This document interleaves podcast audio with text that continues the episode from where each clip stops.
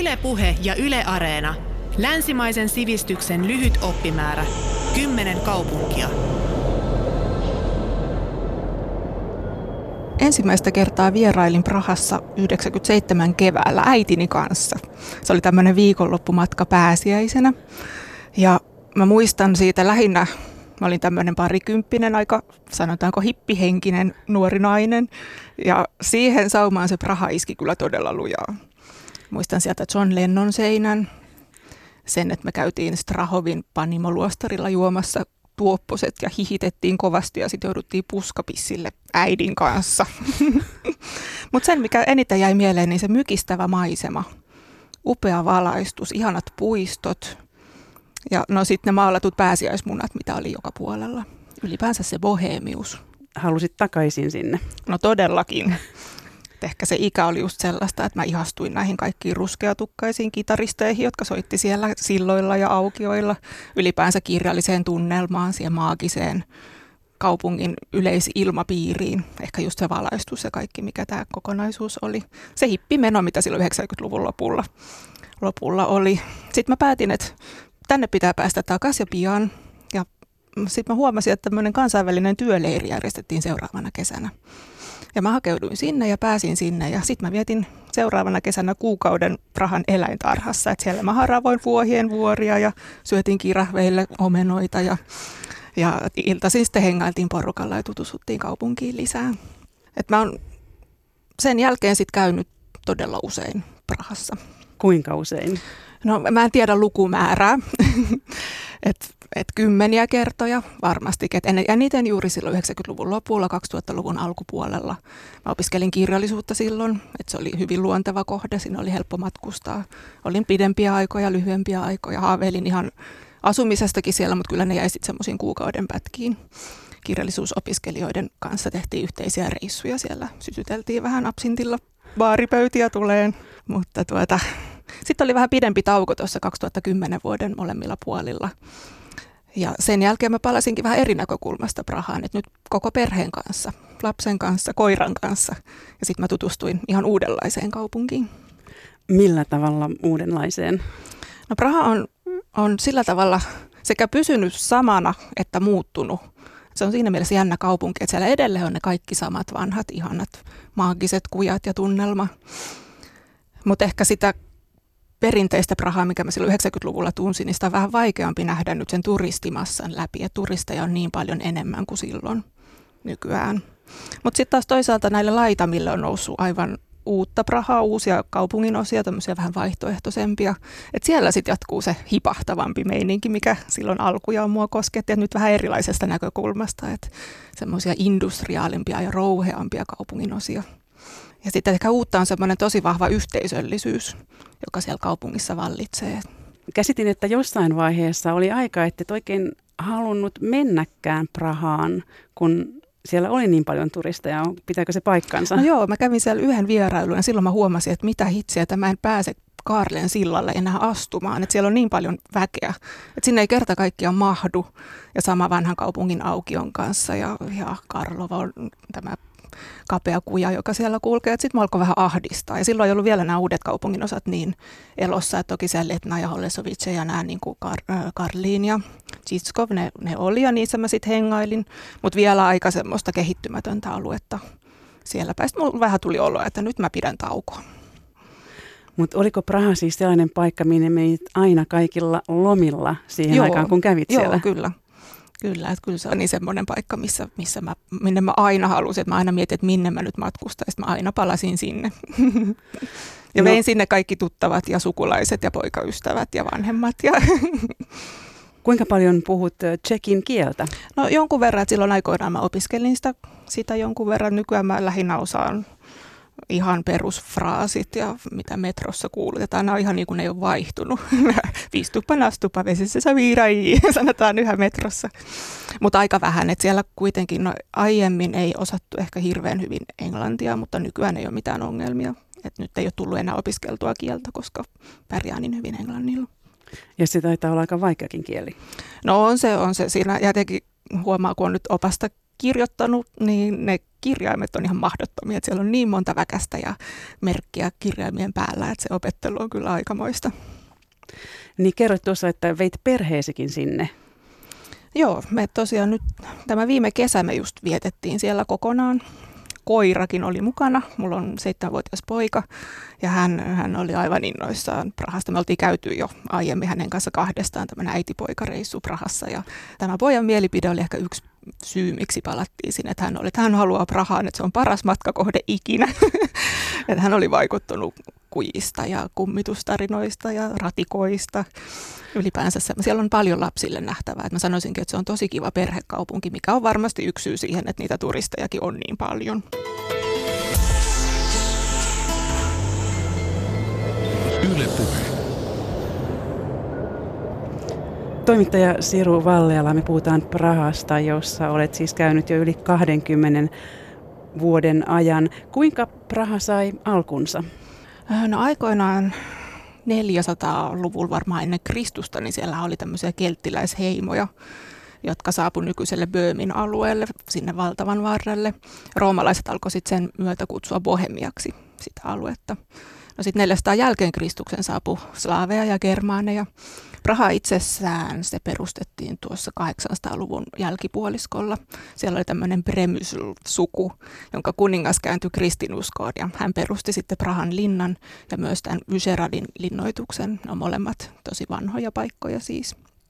Ja Prahasta tuli sitten Böhmin kuninkaiden asuinpaikka. No milloin kaupunki on kukoistanut erityisesti? Prahalla on oikeastaan parikin semmoista pääkukoistuskautta, tai ehkä kolmekin, jos otetaan nykyaika mukaan. Mutta tuota, 1300-luvulla oli tämmöinen ensimmäinen kausi, kun Kaarle neljäs hallitsi. Ja Kaarlen ansiota on muun muassa se, että rakennettiin yliopisto, Kaarlen yliopisto, ja myös uusi kaupunki, eli Noviemiesto, joka ei siis ole enää mikään uusi, vaikka sen nimi on uusi, että se on todellisuudessa hyvin vanha. No Praassa on, on sodittu paljon ja siellä on koettu tuhoja. Kaupunki on kärsinyt. Hussilaissodat on ollut, ollut sitä pahinta aikaa varmaan, jolloin on kaupunkia ryövätty. Se, mikä Prahassa ehkä on kaikkein keskeisin ollut historian aikana, niin uskonpuhdistaja Jan Huussin seuraajat ja katoliset ristiretkeilijät, he on keskenään kiistellyt ja sotinut vuosikausia. Tämä Huus oli tämmöinen tsekkiläinen pappi ja Prahan Kaarlin yliopiston rehtori 1400-luvun alussa. Hänelle kävi sitten vähän kaltoin hänet poltettiin roviolla 1415. Silloin myös poltettiin kaupunkia aika lailla. Tässä välissä tapahtui varmasti Habsburgien vallantulon myötä paljon. Et se toinen kukoistuskausi sitten ehkä oli tuossa 1500-luvun lopulla suunnilleen. Nämä Habsburgit tosiaan tulivat tuolta Itävallasta johtoon. Tsekki aateliset valitsi Ferdinand I Böömin kuninkaaksi. Ja hallitsivat ilmeisesti Prahaa lähes 400 Joo, vuotta. se oli, se oli tosi pitkä aikakausi. Mutta sen aikana kyllä sitten myös, että taiteita tuettiin paljon ja renessanssin aatteet tuli kaupunkiin.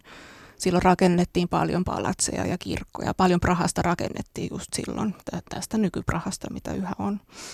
Täällä, täällä on yksi hallitsija, jonka takia Praha on tämmöinen maaginen kaupunki, että mistä se se maaginen perintö on oikeastaan tullut, niin Rudolf II oli tämä hallitsija.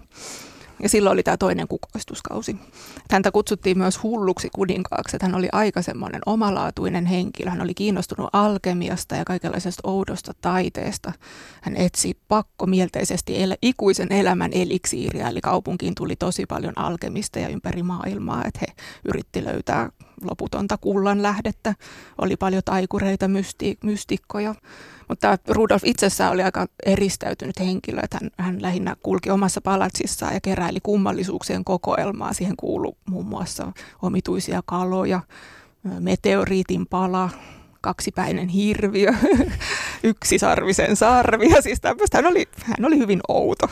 Et myöhemmin valitettavasti nämä kaikki nämä kokoelmat varastettiin, että ne on nyt levinnyt ympäri Eurooppaa ja maailmaa, että niitä ei, ei enää yhdessä paikassa ole. Toki sanottu, että tämä Karle Nelonen loi komeat kulissit Prahaan, mutta sitten tämä Rudolf loi niin kuin kaupungin sielun. Ja siitä Praha elää edelleen? Edelleen elää, joo. Et se on jännä, että siellä se tunnelma elää kyllä tosi vahvasti. Et se, se on jotenkin, ehkä se on se maagisuus just, että se maagisella tavalla elää yhä sitä omaa historian aikaansa, mutta totta kai sitten vähän uudesta näkökulmasta. Mutta niin, tosiaan sitten 1600-luvulta eteenpäin asukasluku oli, oli laskenut aika pahasti ja, ja Praha oli semmoinen vaivainen provinssikaupunki, mutta sitten niin kuin muuallakin Euroopassa niin alkoi kansallisuusaate herätä. Ja myös 1800-luvulla sitten tsekkiläinen kansallinen mieli tosiaan innostui ja Praha alettiin kunnostaa. Julkista liikennettä kehitettiin ja kaupunki kasvoi vahvasti ja Habsburgeja vastaan kapinoitiin kyllä aika lailla, minkä takia sitä Itävalta tiukensi otettaan entisestään ja Böömissä tuli tosi tiukka poliisivaltio. Mutta siitä huolimatta edelleen se itsenäisyysaate vahvistui ja kiisteltiin kielestä. Tsekinkielisillä ja saksankielisillä oli ihan omat ravintolat ja kahvilat ja sairaalat. Et siellä oli aika iso tämmöinen kielien juopa. Katukilvet korvattiin tsekkiläisillä. Et siitä siitä sitten lähti nousu kohti no, 1900-lukua. Ja ensimmäisen maailmansodan jälkeen Prahasta tuli Tsekkoslovakian pääkaupunki, eikö totta? Joo, joo kyllä. Eli se, se muodostettiin sitten, sitten itse oikeutetusti. Praha oli no 1915, sit kun pystytettiin vanhan kaupungin aukion keskelle Jan Huusin patsas, niin se oli tämmöinen oikein tsekkinationalismin huipentuma, että nyt, nyt ollaan todella ollaan itsenäisiä. Mutta sitten tietysti tuli nämä toisen maailmansodan tai no jo ennen toista maailmansotaa Saksa miehitti Tsekkoslovakian ja se miehitys kesti aika kauan. Se oli toisen, yli toisen maailmansodan aikaan asti. Et, et se Praha on ollut koko ajan vähän niin kuin jonkun vallassa. Et, et oli nämä saksalaiset ja sen jälkeen tuli puna-armeija, sit, joka otettiin ilolla vastaan. Et se oli taas tämmöinen vapauttaja, nähtiin vapauttajana. Mutta kuten sitten myöhemmin huomattiin, ei se ollutkaan niin kauhean, kauhean mukava juttu no, silloin toisen maailmansodan aikaan oli, oli pahoja taisteluja, kun kaupunki kärsi vaurioita. Juutalaisyhteisö oli tosi kovilla. Kaupungissa oli noin 120 000 juutalaista ja kymmenet tuhannet kuoli niissä vainoissa. Mutta se on siitä huolimatta on aika ihmeellistä, että Praha säilytti kuitenkin niin paljon sitä vanhaa, että siellä on tosiaan sodittu ja on tuhottu paikkoja, mutta se on silti Euroopan parhaiten säilyneitä vanhoja kaupunkeja mikä tekee siitä myös sen oman maagisen nyky, nykyprahansa. Niin, jos hypätään sitten vuoteen 1968 ja puhutaan Prahan keväästä. Kertoisitko vähän siitä, mitä kaikkea mm. silloin tapahtui Prahassa? Joo, se on kuuluisa, kuuluisa kevät tosiaan. Eli silloin, silloin sitten, että Tsekkoslovakia oli, oli ollut tässä kommunistihallinnon alaisuudessa ja, ja Praha tietysti pääkaupunkina oli koko ajan kaikkien poliittisten kiivaiden tapahtumien keskipiste. No kommunismin aikana oli paljon vainoja. Et oli sekä hyvää että oli huonoa, mutta sitten alkoi ihan niin kuin Tsekin omat kommunistiset johtajat huomata, että ei tämä olekaan niin kauhean hyvä juttu.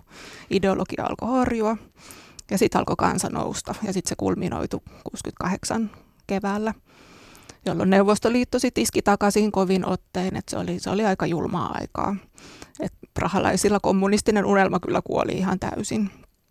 Ja sitten siinä moni tietää tämän Jan Palacin traagisen kohtalon parikymppinen nuori mies poltti, sytytti itsensä kansallismuseon portailla tuleen ja juoksi sitten tätä Vatslavskin aukiota pitkin muutaman askeleen. Ehti juosta. Tämä oli vastalauseena nimenomaan neuvostopropagandalle ja lehdistön vankeudelle. Ja tämän myötä oli sitten muitakin tämmöisiä polttoitsemurhia, hän oli itse ennustanut, että hänen teon myötä näitä tulee lisää ja niitä tuli, tuli useampia nuorten, nuorten kuolemia. Mutta neuvostojoukot jäi yhä mestoille vielä tämän, tämänkin jälkeen parikymmeneksi vuodeksi vahtimaan tilannetta, että ei ne, ei ne antanut periksi. Sitten tuli niin sanottu samettivallankumous vuonna 1989, jolloin sosialistinen kausi loppui. Mitä se merkitsi Prahalle? Se on aika jännä, että kuinka rauhallisesti se sitten lopulta meni. Että opiskelijat nous kapinaan, mutta sitten samalla koko muukin kansa sieltä nousi ja mielenosoituksiin oli valtavat mielenosoitukset Prahan keskustassa. No, opiskelijat otti jonkun verran poliisien kanssa yhteen, mutta käytännössä väkivaltaa ei juurikaan tapahtunut. Et se vanha valta sitten lopulta kaatui kuin itsestään.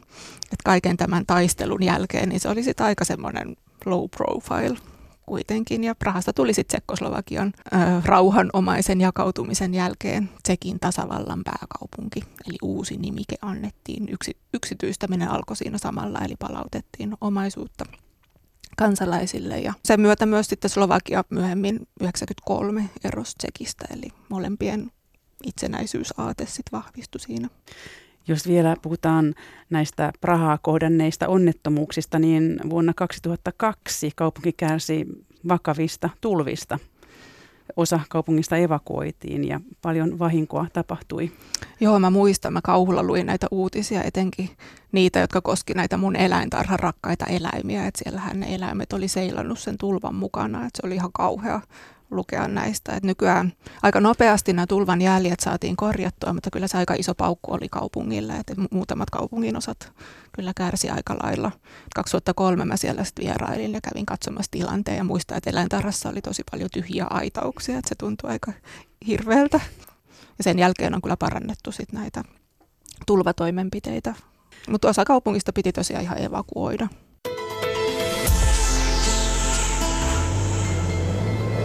Yle Puhe. Toimittaja Siiru Valleala, me puhutaan Prahasta, jossa olet käynyt jo yli 20 vuoden ajan. Kerroit tuossa, että kaupungilla oli parikin kukoistusaikaa jo historian saatossa. Elääkö kaupunki myös nyt jonkinlaista kultakautta matkailijoiden virran myötä? No musta tuntuu, että Prahassa on ollut kultakausi ehkä viimeiset parikymmentä vuotta jo nimenomaan tämän suhteen, että ihmiset on huomannut, että kuinka, kuinka jotenkin semmoinen helppo turistikohde se on.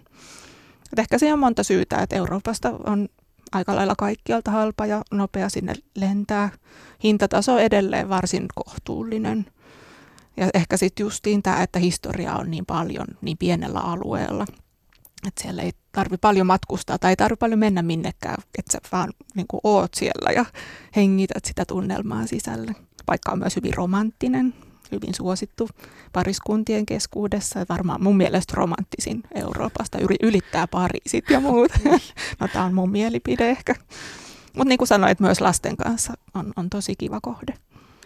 No tuossa vähän jo puhuttiin niistä turistivirroista, mutta kuinka Praha kestää? Ne kerroit, että on syntynyt uusia alueita kaupungin ulkopuolelle, joissa käyt nykyään. Pitääkö tosiaan lähteä keskustasta pois, jos haluaa nähdä jotain muuta kuin toisia turisteja?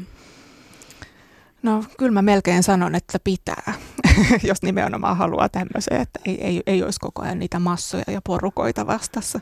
Mutta se ei yhtään haittaa, koska siellä on ihan mahtavia kaupungin osia. Et nyt esimerkiksi tänä kesänä, niin, niin kyllä mä kävin totta kai vanhassa keskustassa, mutta enimmäkseen mä olin niillä muilla alueilla, muissa kaupungin osissa ja ihan lepposaa, vaikka oli pahin aika kesästä heinäkuu, niin siellä pystyi ihan rauhassa kyllä olemaan. Praha on kestänyt paljon, on, on ollut näitä sotia ja luonnonmullistuksia ja kaikkea, niin kyllä se varmasti kestää nämä turistitkin. Ja ehkä sitten kesällä kompensoi se, että kun turistit tulee, niin sitten paikalliset häviää. että he, he ei jää katselemaan, he ei käy siellä keskustassa sit silloin ollenkaan.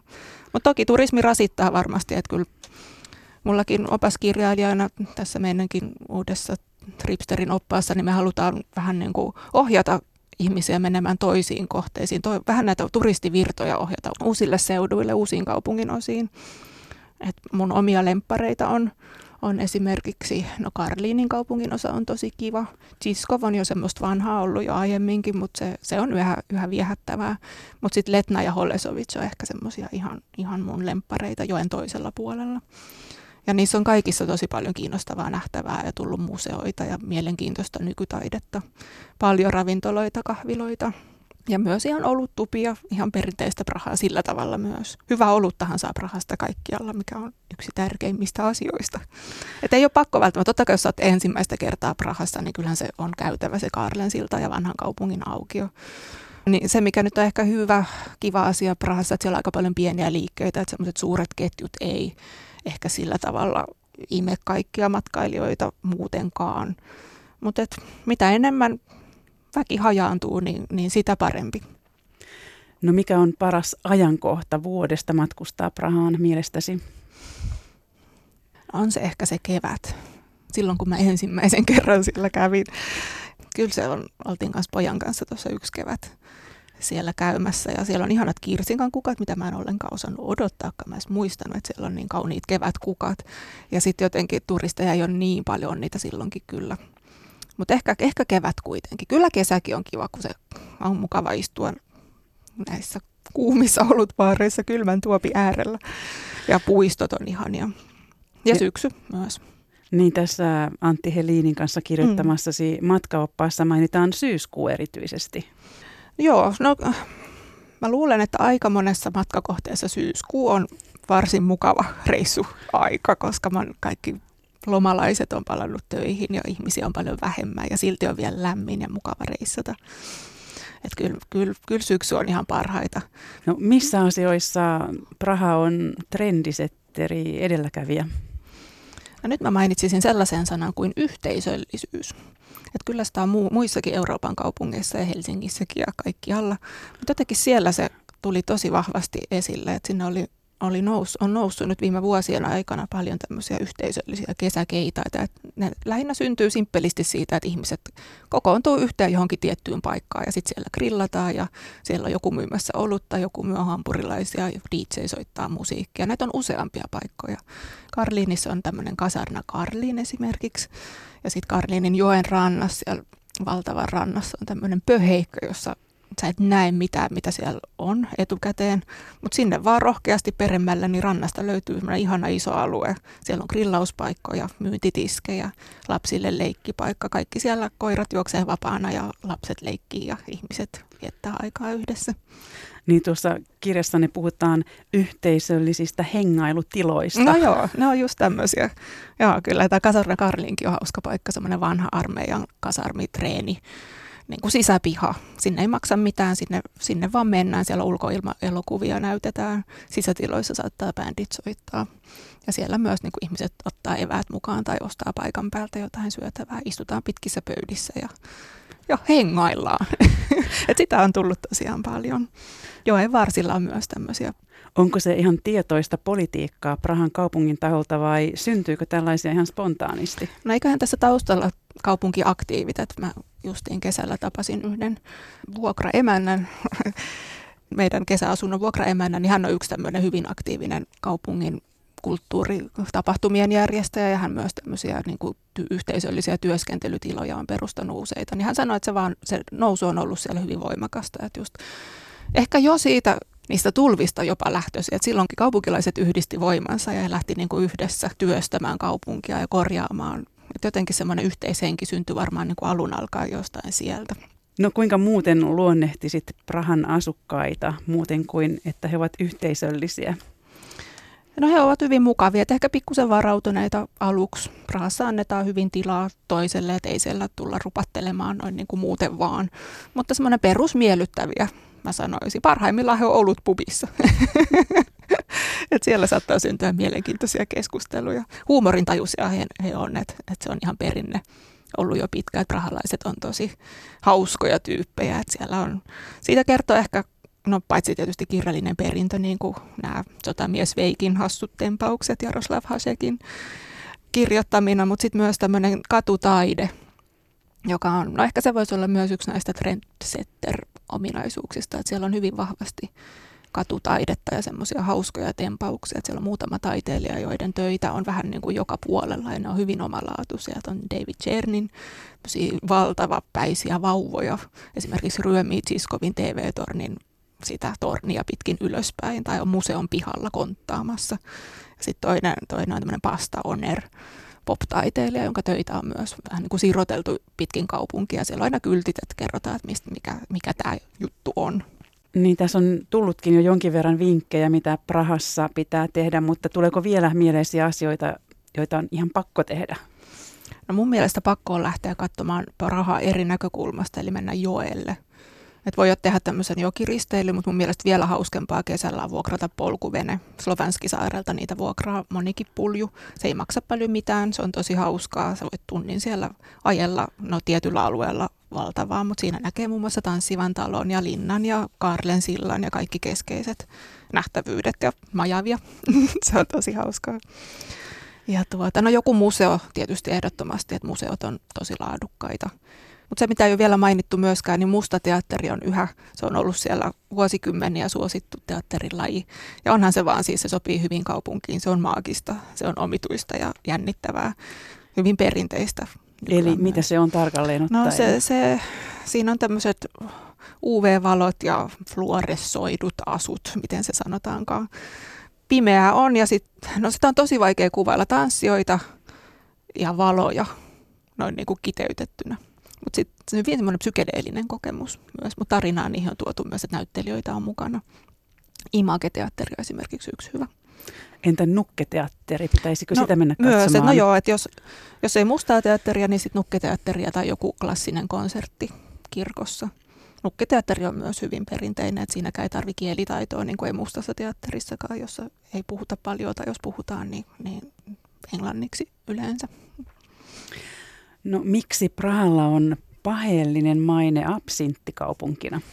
Niin, se on, se on aika jännä ja se on hyvin tämmöinen sitkas oletus myös, että Praha on absinttikaupunki ja kyllä se sitä on, mutta nykyään ja, eten, ja ennenkin kyllä se on aika semmoista turismi-absinttijuttua. Tsekkiläisiin juomaperinteisiin absintti ei siis oikeasti edes kuulu, että sitä ei mainita vaikka semmoisissa teoksissa kuin no just Sveikissä. Et se, se on tullut vähän niin kuin jotenkin ulkoa käsin. Paikalliset yrittäjät 90-luvun alussa, ne lanseerasivat tämmöiset omat check absint tuotteet mutta niitä ei kyllä valmistettu perinteisen absintin tapaan, että niissä lähinnä vaan oli vahva viina, jossa liotettiin yrttejä, niin kuin koiruohoa. Ja tällä omalla metodilla sitä tujon pitoisuus siitä kasvoi ja siitä tuli sitten tämmöinen mystinen huumehohto juomalle. Mutta se ei ole semmoista hienostunutta absintin nauttimista niin kuin Sveitsissä ja Ranskassa kirjailijoiden parissa on, mistä myös kertoo tämä nauttimisrituaali, mikä Tsekissä on sellainen, että sokeripala sytytetään ja palava sokeri sammutetaan vedellä. Mm, siis se, se, joka on kastettu siihen tsekkiabsinttiin. Ja näin teidän pöytä Joo, näin, näin, se, näin se roihu, se olihan se hauskaa. ja ei se absintti nyt, no onhan se pahaa. Meidän sanoa, että ei ole niin pahaa näinkään juotuna, mutta no on se. mutta siis oikea tapa nauttia lasillinen aitoa absinttiahan on, että valuttaa jäävettä hitaasti sokerikuution läpi juomaan.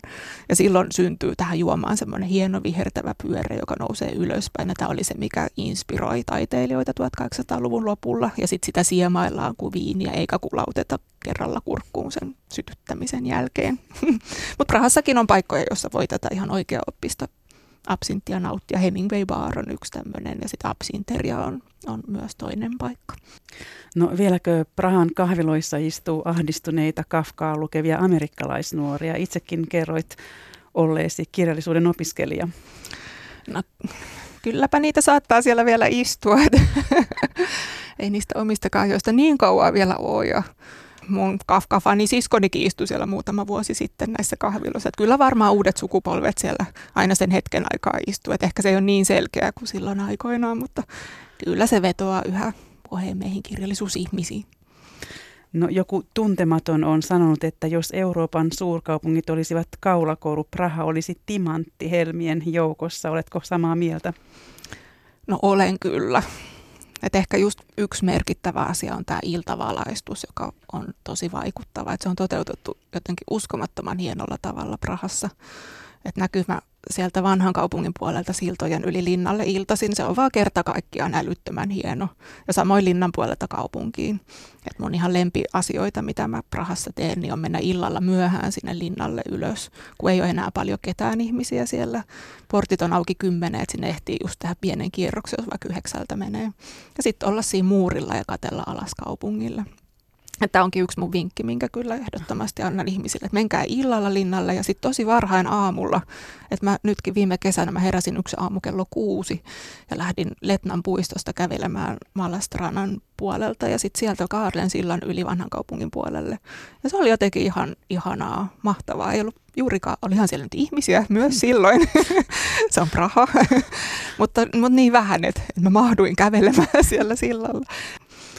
Entä kuinka luonnehtisit Prahan sielua, jos ajatellaan, että kaupungilla on sielu? Tässä on tullut tätä maagista puolta jo jonkin verran.